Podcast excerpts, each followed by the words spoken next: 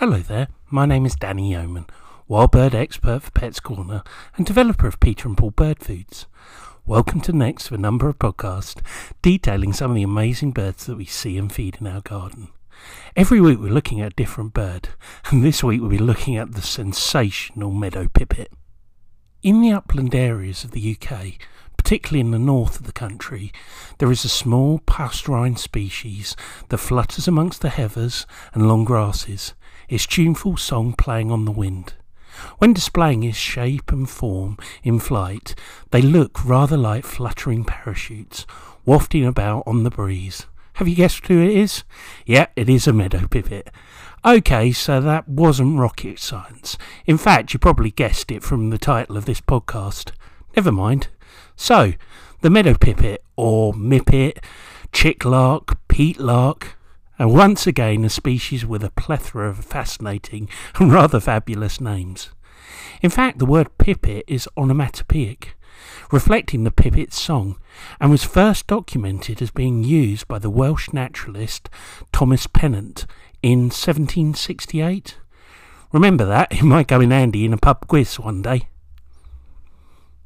The meadow pipit embodies the changes of the seasons here in Britain, Found in almost every habitat, from wind-swept coasts to rural farmland, and high on a remote hillsides, or the middle of a bustling metropolis, the meadow pipit's thin, distinctive call is a constant reminder of its presence.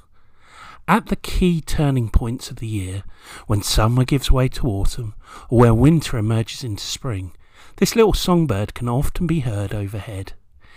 In autumn, where there are fewer insects about in their upland homes, meadow pipits head down to the lowlands.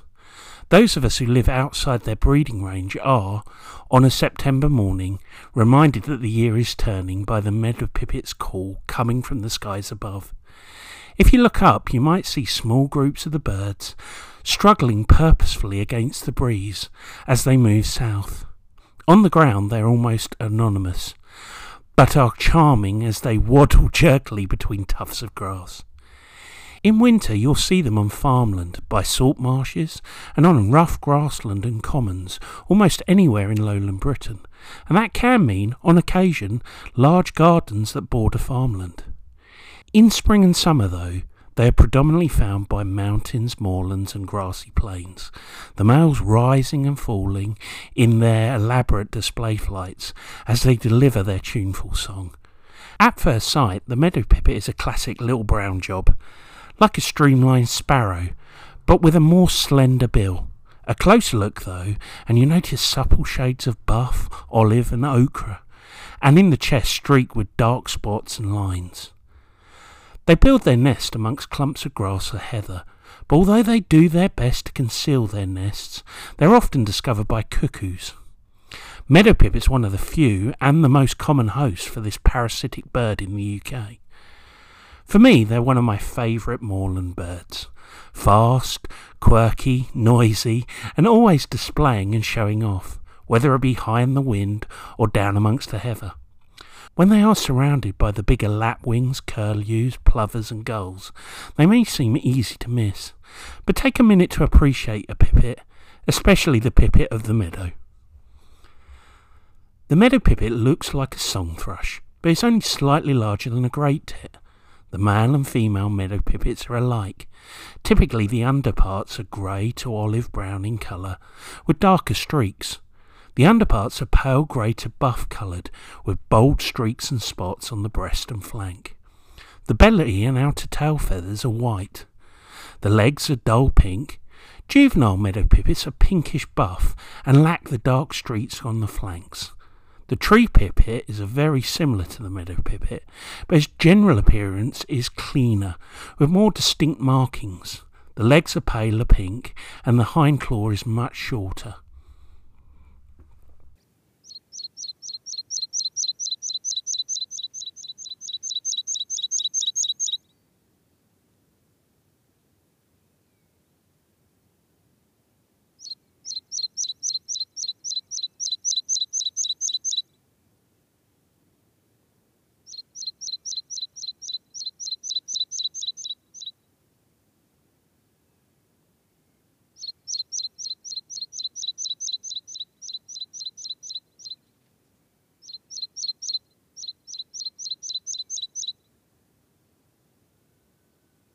The meadow pipit song is a series of several segments of uniform notes such as siep, ti, chip, zu, or lip. The song starts quietly, then becoming louder, faster, and higher pitched, and ending in flourished tee hee, swahee. When the bird sings from the ground, you can hear repeated siep or z notes. The call is thin and high pitched, siep or it, often repeated. The alarm call is louder. The contact call is a chit or chit, and it utters some tsiet when excited.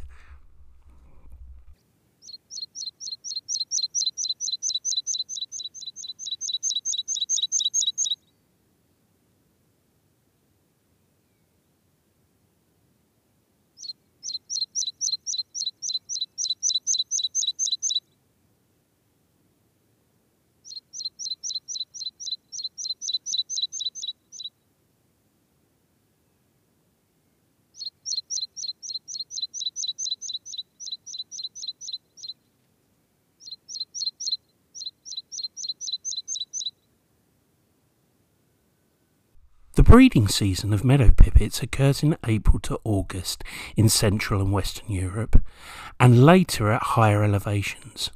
This species may produce two broods, occasionally three. The nest is well concealed in vegetation on the ground, usually in open areas on heaths or in coastal marshes. The female builds the nest with grass, and the neat cup is lined with finer grass and hair. She lays two to seven glossy white eggs with brown spots.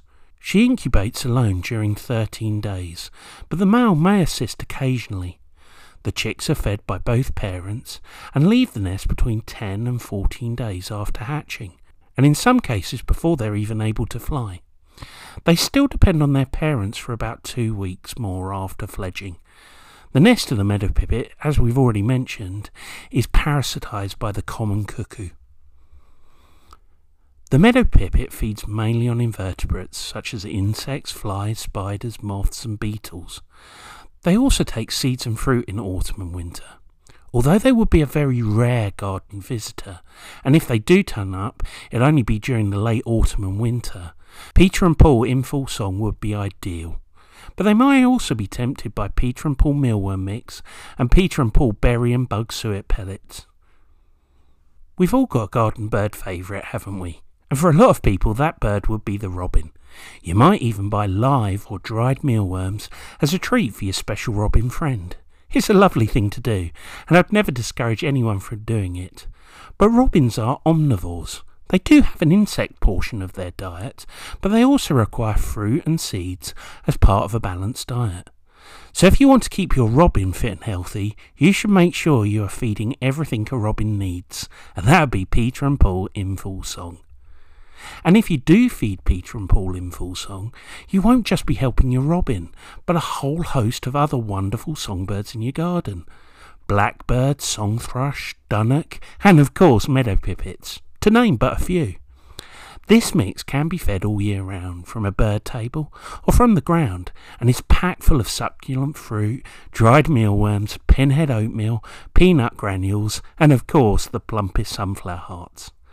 You might well think it's a blend of fruit and nut muesli for birds, and indeed it comes very, very close.